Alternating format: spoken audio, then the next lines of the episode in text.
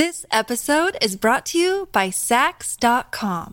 At Saks.com, it's easy to find your new vibe. Dive into the Western trend with gold cowboy boots from Staud, or go full 90s throwback with platforms from Prada. You can shop for everything on your agenda, whether it's a breezy Zimmermann dress for a garden party or a bright Chloe blazer for brunch. Find inspiration for your new vibe every day at Saks.com.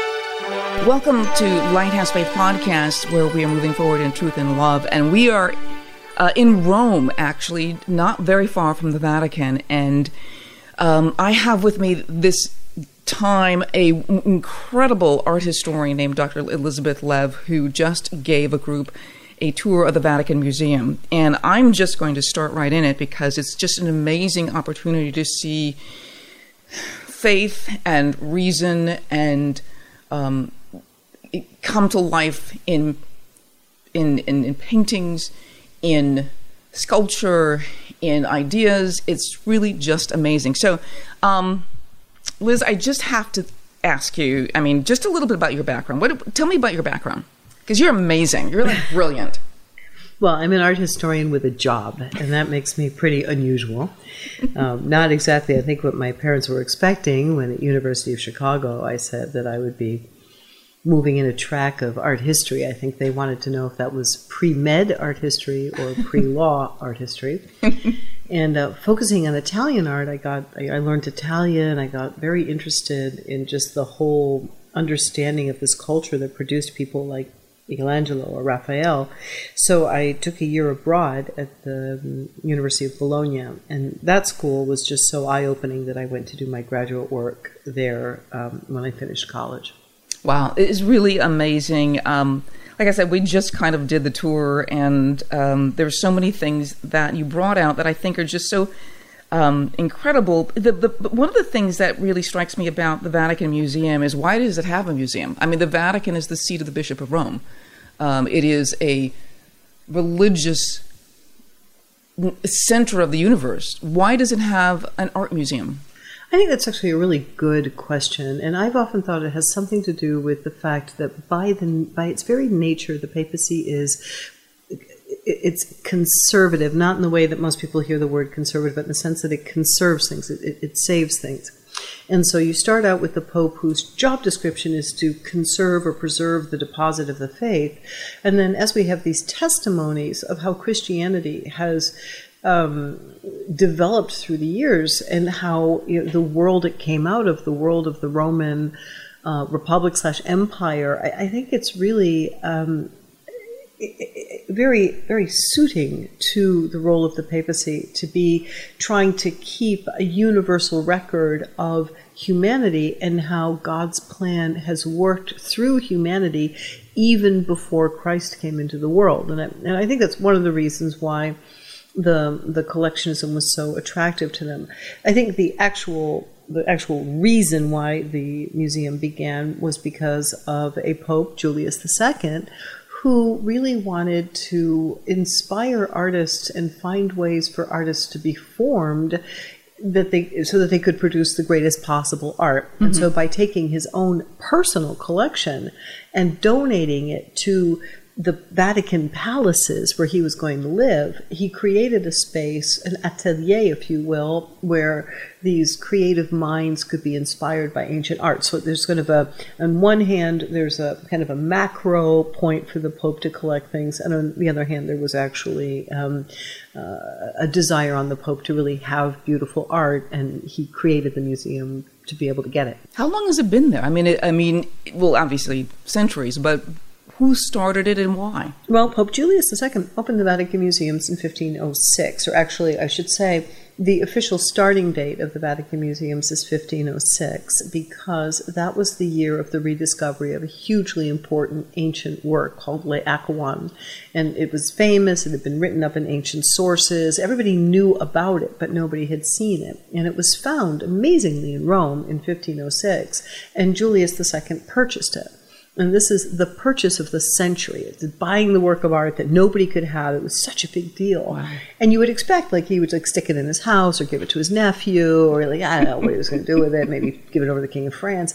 But he decided to place it in his nascent collection and to put it there so that artists and humanists and people who could be inspired by it would really see this past coming to light. And so that's really the museums began with Julius II transferring his personal art collection from his apartments at the Palazzo Colonna to the museums and then finally like our real like cut the ribbon date when the eyes of the world were focused on it was when he purchased the Laocoon. Wow. And why is the Laocoon and I do have pictures of that on the hopefully it'll be on the website. Um, why is that so significant to everything else that's in well, on one hand, it's a work that's famous in its own right. So when Pliny talks about it, he describes it as surpassing anything done in painting or sculpture up to this point. So a first century AD author says it's the greatest thing ever made everyone's like, "Oh, let's see what this looks like." then to add to it, it's it's it's amazingly rediscovered. I mean, it literally was a, a case of uh, a man named De Fredis, who owned some property over by the Colosseum, was digging and was like, "Oh, maybe this is worth something," and he sent a message over to the Vatican where they knew they were buying art, and the Pope said, "Oh, have have Michelangelo go check it out. And sure enough, they see this thing popping out of the ground. And they're like, oh, that's the Laocoon of which Pliny writes. And so it's purchased and it enters into the collection and its real importance, I think Pope Benedict XVI really, really put it in a beautiful nutshell. It's a beautiful work in its own right. It shows this last second of suffering of this Trojan priest who's about to die, and as soon as he dies, Troy is going to fall. So it's a high, high, high drama, but at the same time, for all of its perfection in its pagan context, as Benedict XVI, it finds its fullest expression of beauty when Michelangelo looks objectively at the energy of that body and reproposes it in the Sistine Chapel ceiling as God the Father. I mean, it becomes wow. a springboard for Michelangelo to be able to create the ultimate energy, sort of the the the the, the, the divine Big Bang of God bringing existence into existence. So it's it's it's a beautiful example of how something that was born out of a religion that you know, it's a it's a pagan story, it's a pagan priest, but it can be transformed and made even grander and greater uh, through the lens of Christianity. You know, one of the things that you said um, through the tour is that the Sistine Chapel is not about architecture. Um, I think that's really significant because when anybody else, when anybody sees the Sistine Chapel, they they imagine this elaborate building, and it's like it kind of looks like a box. From, you know, so what is about the Sistine Chapel that makes it is it Michelangelo? Well, it is. It is in great part Michelangelo. It's definitely not the architecture. I mean, the architecture chips they all went into St. Peter's, and you've got the Sistine Chapel sitting next to St. Peter's. When you look at them side by side, you're like, oh, okay. Obviously, that that was not the plan.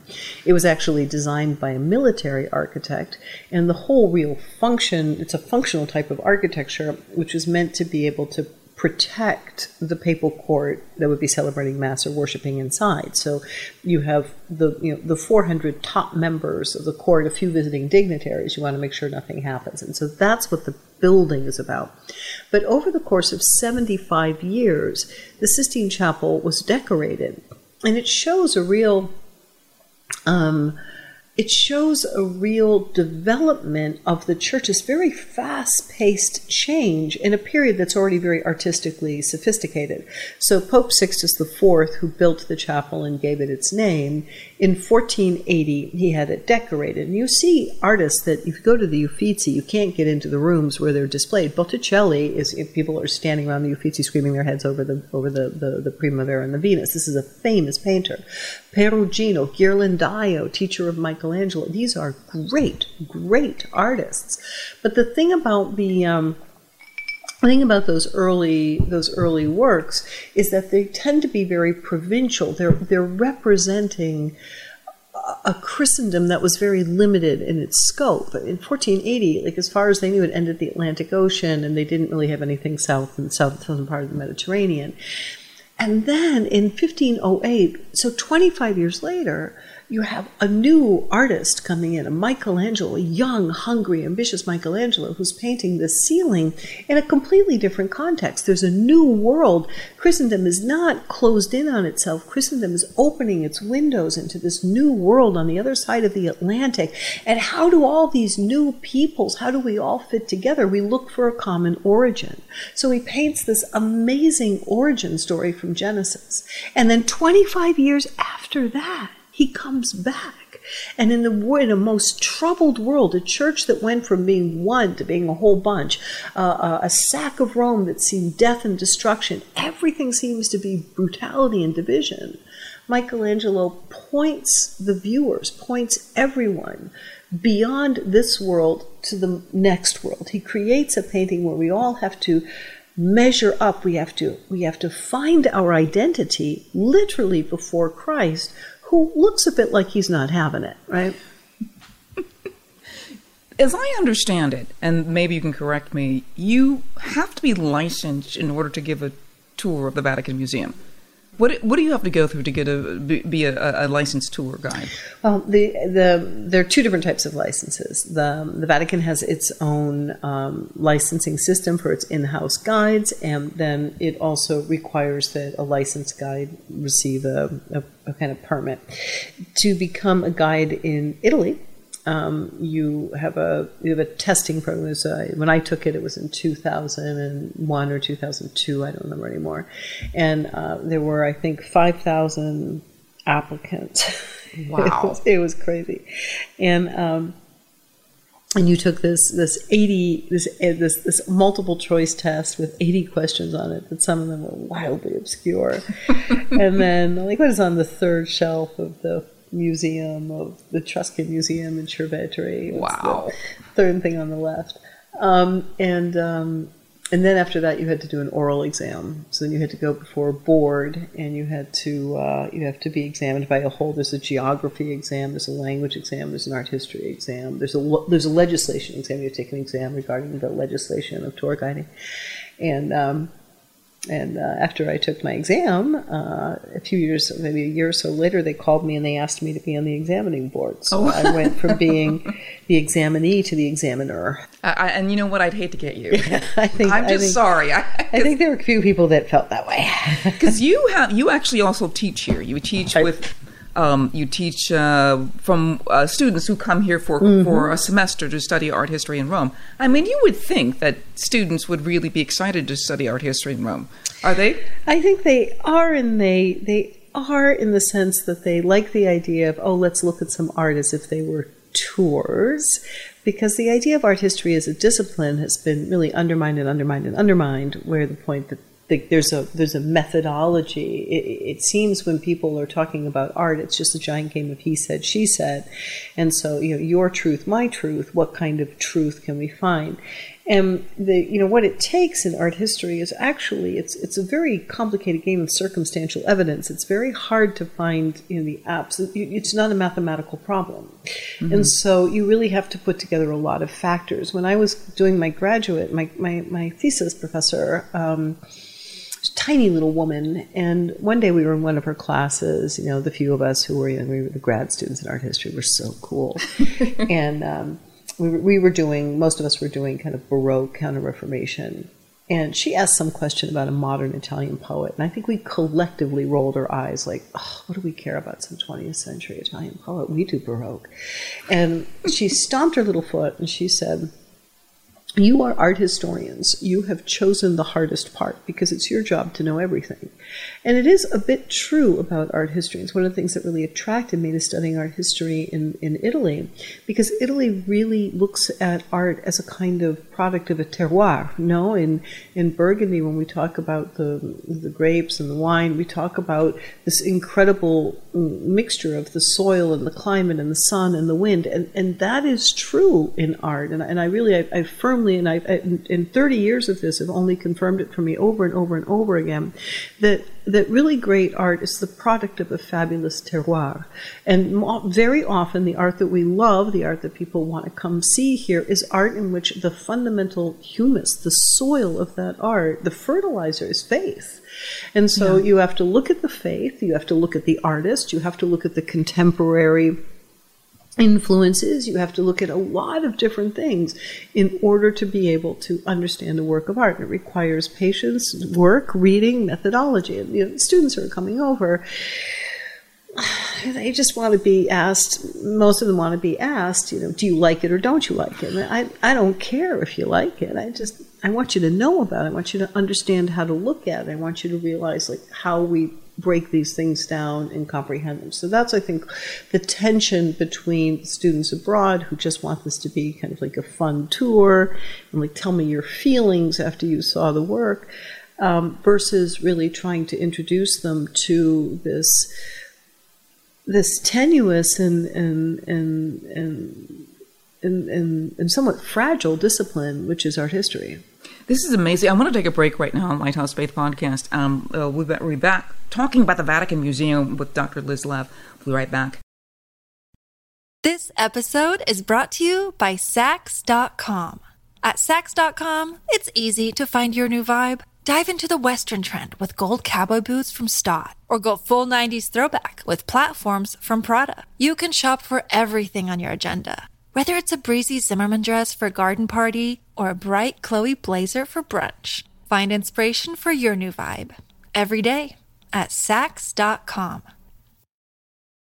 Okay, we're back talking with Dr. Liz Lev, who is um, a professor of art history, but also uh, a licensed Vatican uh, Museum uh, tour guide, and it really, I mean, this the the idea of tour guide is not like making minimum wage, walking around in your in your in your in your orange vest. It's really something so incredibly deep. Um, one of the things um, I wanted to talk about was something that you explained in this room, the Raphael paintings, which brings to mind the depth of knowledge you have to have in an art history class because these painters knew um, what they were, uh, what they were, you know, writing. Um, not writing, but they were showing you. I mean, this is these paintings are novels on the wall.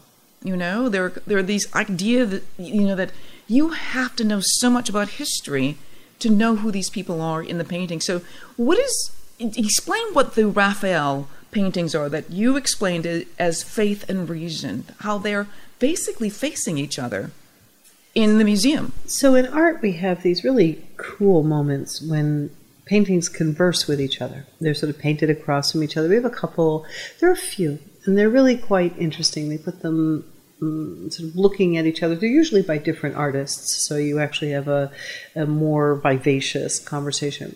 But when Raphael was commissioned to do the Stanza della Segnatura, which was the throne room the greeting room of Pope Julius II. He came in 1509, and his the theme they were looking for was kind of talking about acquired wisdom, talking about learning. The, the idea is that the room was a kind of library, and so the four paintings would reflect the four disciplines of the library. And while one wall has art and one wall has has law, the two larger walls that face each other contain two large frescoes. One is called the School of Athens. That's one that's going to be well known to your your listeners. It's the most well known painting by Raphael. And then the other one, um, slightly less attention paid to the Disputation, as it's called. And these names School of Athens and Disputation were given to these works considerably later after the death of Raphael. They're not what he would have called them. And they're certainly not what the man who wrote the program would have called them, Tommaso Inghirami. What they actually represent is an illustration of the concept of philosophy and theology, or better yet, theology should be read as faith and philosophy should be read as reason. What makes these paintings so extraordinary is that Raphael puts them across the wall from each other so that they can dialogue. They're not meant to be seen apart or to stand alone. They're meant to be seen in relation to each other. And because Raphael was not, he's not a philosopher, he's not a theologian, he's not a man who spends his time in study, he's a painter. he listens as people explain things to him, and as the words filter through the mind of Raphael, they come out as images. And so when he constructs the painting of theology, the principal image in his mind is theology is about the vertical line between heaven and earth. So he creates an axis down the middle of the painting with God the Father, the resurrected Christ, the Holy Spirit as the dove, and then the Eucharist. So a straight line. But when people explain to him about philosophy, what is philosophy? Philosophy is about understanding the world around us. And so, exactly across the horizon line of the painting, he has a figure that looks like it's running in with its wind sweeping, and then the figure looks like it's running out. And there's a straight line of figures going horizontally across the space, and that it gives us the sense of currents of thought, things that are of this world. Then he creates two different spaces so that philosophy takes place in a very structured and contained and controlled space with perfect perspective. Because, like philosophy, architecture is a way of organizing and dominating our body of space, and philosophy helps us to organize and dominate, dominate our body of knowledge. Whereas theology opens up to an endless setting. It uses actually a very clever technique so that behind the host, it looks like there's an endless setting, and it really is meant to draw out the fact that, frankly, there's just not going to be a point where you know we know more about God than God does, and and so this, the, the beauty of the work then then is sort of played out in the figures. He puts an enormous number of figures per side, sixty figures per side, but the figures in the theology painting are all moving in the direction towards the altar. So your eye is always drawn to the altar, to the host, and to heaven, whereas the painting of philosophy continues to draw us downwards, where Plato and Aristotle in the center of the painting, who represent mm, abstract thought and physical science, they draw our attention downwards where we see schools of thought and we see what is essentially this ever increasing body of knowledge which we hand down from generation to generation from teachers to students. So at the end of the day, Raphael is showing us there's no inherent hostility between faith and reason. There just has to be an understanding that their finalities are different. Theology is about studying things above, philosophy is about things, studying things around us, just not trying to do the other's job. Wow, it's you know, Raphael is particularly important to me because remember when I I played for Pope Benedict um, the Sixteenth, he was the emeritus pope at that point, but I played a piece by uh, Franz Liszt, which was. Um, uh, it, the, the, pilgrimage, and it was a pilgrimage in Italy. And one of the pieces was by was a musical interpretation of the engagement of, of uh, Joseph and Mary by Raphael. And you gave me the painting, a picture of the painting, so that I could see it. And wouldn't you know that at the, the hotel we stayed at across from the Vatican, they actually had us stay in the room that was named Raphael. Aww. And it's an amazing kind of coincidence. It, was, it confirmed that I, it was a piece I should be playing for it. But it was the idea that even music can kind of feed from the artwork. You know, music can kind of get inspiration from the art, and even literature does that as well. What so many people, I think, today forget that art meant something that it wasn't just about me, me, me, me, me. It really was speaking to us about something greater than me, um, greater than all of us. Um, where, but you know, let me back up a bit because when you're talking about what Raphael did, did he know what he did? Did he know he did what he did? He must have had a, a great deal of knowledge, biblical knowledge, theological knowledge, and there was no such thing as Google back then. I think Raphael. Um, so we, he lives in a world where one absorbs um, knowledge of the, the faith much more readily. Remember that people celebrated saints' days. He has the he has the name of an angel, so October second would have been his feast day, and people would have you know, celebrated him, and, and and that was part of the world, part of the understanding that every day you have a different saint, and so that's part of his his his body of knowledge. Um, simply as being a Catholic man in a Catholic society, he would have had greater scriptural knowledge. But the help to really illustrate something like philosophy, he required a little bit of help. And the Pope had these very excellent humanists who were there in a position to really help uh, explain things to Raphael in such a way that he would be able to translate these thoughts, these concepts into a visual medium. Now, what I think um, is, is interesting is and a lot of people notice this when they walk through the Vatican museums. That's an awful lot of money that's invested in that. The rooms, the, the besides the fact that Raphael's well paid, there's a lot of money invested in this kind of this kind of imagery. And it, to your point about art has to mean something, the same way that today the lion's share of the Vatican budget goes to Vatican radio, goes to communications. So whether it's the Vatican website, the Pope's trips, the radio, whatever it is, it's the church trying to communicate its message. 500 years ago, one of the most effective ways of communicating a message was art. So artists knew that the more that they were, the more that they excelled in communicating the macro message, the, the, the story of, of, of salvation, how we fit into the story of salvation, rather than the me, me, me, me, me, I'm so unhappy, I feel like someone doesn't like me, oh, I have a hangnail, whatever it is that people make art about today. Um, the more that you could take perhaps your own experience and your worldview and unite it to something that was greater, something that was universal, which of course is what the definition of Catholic is, the more success you were going to have. And so Raphael becomes very adept as were the great artists, of taking the, their own personal interests. There's things that Raphael interested in. Raphael's setting himself certain types of challenges. But at the end of the day, to be able to express it in a way that other people can understand and respond to, it was worth the investment because look at it today, 500 years later, look at that investment, how much it paid off. I'm amazed at people who say, oh, I can't believe they spent that much money. You tell me something that people have invested in that 500 years later still drags in 30,000 visitors, visitors a day. To me, that was some pretty impressive investing.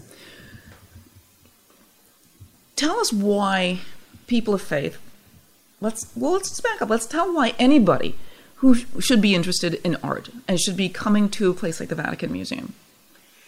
Well, art of this art in this period. So we're what we talk about in the Vatican is art primarily produced in the Renaissance, which is when um, the Renaissance likes to give order to chaos, and I think uh, a lot of us desire, in a world that is very chaotic, to see that there is the capacity of the human mind to, to give order to things that was very attractive in the Renaissance. They give order and they give expression to, to humanity, to, to what human beings feel, what human beings are, but they point us a little bit further upwards. So as opposed to the reality show where we're sitting there looking at the worst of the worst of the worst, we're like, oh, I can't wait to see this episode because this person is such a train wreck. Um, art was really, in this period, it was intended to show us humanity, but to remind us that humanity is meant to be more. So even though Raphael has his personal problems, and these artists have their personal problems. When they walk into the atelier, they're not invited to say, you know, please show me the grit and the wretchedness of humanity. We know, like, yeah, we, we read that in Genesis, like human beings, they fell, it, it happens. So show us how human beings are meant to be, how through Christ's redemptive sacrifice we are supposed to be greater. And I think the Renaissance really does a wonderful job of of showing us what we could be. You know what's interesting and um, about one part of the Vatican Museum, which I hadn't really understood until, of course, you showed me because you were such an incredible um, tour guide, is the area where they have the huge pool, the purple pool, the purple statue thing. Oh, that uh, the, that the, uh, like the basin. The it's basin. That's right. The basin. The, I think it's called the Sala Rotonda, and it was part of the entryway into the reopened Vatican museums in 1780, designed by the architect Michelangelo Simonetti, to house this this immense bowl of purple porphyry, this this special kind of almost granite which comes from Egypt, and it's sort of a single piece, enormous basin. It must be something like 15 feet across, I think um, enormous basin of this purple granite, which was quarried in a single piece from Egypt and brought to Rome, and, and it was made for Nero, who, of course, bit of a problematic character. It was for his, his crazy golden house. But amazingly enough, from the golden house, it ended up in the uh, Vatican museums. And how do pagan symbols like that get into the Vatican Museum? Well, I, think it's important to remember. I, I, think it's actually a really important lesson that we get in looking at the Vatican museums, because after all, the basin, this purple basin, belonged to the man who killed St. Peter and St. Paul. He killed several hundred Christians. He caused all kinds of problems. Um, it go, it's spaced in a room that's actually meant to look like the Pantheon, and the Pantheon is a building dedicated to gods. Christians were killed because they didn't believe in these gods. Actually, all the things in that space are really there to remind us how incredibly intolerant the Romans were towards Christians. This is their pagan idols, the sort of things that they killed Christians if they wouldn't sprinkle incense in front of it. We, we look at in an ancient world that really did its best to try to wipe out Christianity, and it does make us wonder why would you keep this? Why would you hold this up? Why, why don't you just cancel it? But it's that room, that round room, is juxtaposed to a room shaped like a cross and the cross the symbol of reconciliation the question the, the symbol of taking the good from this past and transforming it christ who from under that cross says I will make all things new. And so it's redemptive. This world, these Romans, they were not 100% bad. They are not people who are so awful. We'll never talk about them again. There are things that this world, sometimes it takes a while for the, for the healing to happen. But these people, they were interested in things that we can be interested in. They were interested in beauty. They were interested in virtue. They were interested in asking themselves questions about should we act more with our hearts or act with our minds. There are places where we can talk to these people. We can dialogue with these people. And we need to be able to look at what God did through them in order to bring about the Christian society. So they see it as really a story of conversion. The Vatican Museums is really the story of a conversion. A people that first tried to wipe out Christianity with everything they had. But then, as of 385, the whole empire became Christian. So Peter and Paul, they did not labor in vain. The martyrs, they did not labor in vain. Turns out, took a while, but they eventually persuaded these Romans who were incredibly powerful of the truth of Christianity. You know, you said something really powerful. Actually, you quoted Michelangelo, and I, which I didn't realize he didn't do things; he did people, mm. and that says so much about who he is. But what was the quote that you said? Why he does people and not things? Ah, his sonnet. He writes his sonnet while he's painting The Last Judgment, which is going to be a painting that has no setting, no stuff, no props. It's just bodies. It's all made out of bodies. And he must have been, his son must have been wondering, Michelangelo, were you, were you planning on putting anything else in besides 391 naked bodies? And um, he writes, Nowhere else has God deigned to show himself more than in human form sublime, which, since they image him, they alone I adore. And so, really, we see a man who is in love with humanity in the image and likeness of God. So he sees through the human beings and our frailty and our problems, he sees how God wants us to be. That's what he puts before us the image of how God sees us, how we we are destined to be. As a matter of fact, years ago I wrote a book for the Vatican Museums with a with a wonderful priest named Father Jose Granados, and it was a collaboration between me and this theologian. And he called the book. He came up with this wonderful title, "A Body for Glory." That our bodies are meant to bring us to glory. And what Michelangelo was doing was previewing in his art the glory that we are supposed to be. Wow, that is incredible. How can people find your books and more information about you and the Vatican Museum? Because, okay, if you're coming to Rome and you need a tour guide to the Vatican Museum. well, let's see. I have a website where we try to try somehow to keep things up to date, but I'm fabulously disorganized. Um, but my book should be on there. It's elizabeth-lev.com. The Vatican Museums has actually now a very good website. The Vatican Museums has also done the intelligent thing of making sure that if you type in Vatican Museums, um, the search engine it will be among, it'll be the first, among the first things to come up. They have a really good, interesting website, which um, which allows you to explore the collections and gives you a little, some pretty interesting and salient information. Um, uh, on the other hand, there is also a whole wall of books on, the, on, the, Vatican museums because Lord knows a lot of ink has been spilt on that over that amazing collection. It's like you, you can't do it in a day. No. It's just incredible. Or a lifetime, really. Really, you, you know, exactly. Well, um, Dr. Liz Lev, I want to thank you so much for being on Lighthouse Faith Podcast. It's really just a pleasure and an honor to talk to you. Thank you. This has been great fun, and it's wonderful to see you. Thank you very much. And thank you very much for listening to Lighthouse Faith Podcast. I'm Lauren Green. Have a blessed day. Kudlow on Fox Business is now on the go for podcast fans. Get key interviews with the biggest business newsmakers of the day. The Kudlow podcast will be available on the go after the show every weekday at foxbusinesspodcasts.com or wherever you download your favorite podcasts. Listen to the show ad-free on Fox News Podcast Plus, on Apple Podcast, Amazon Music with your Prime membership, or subscribe wherever you get your podcasts.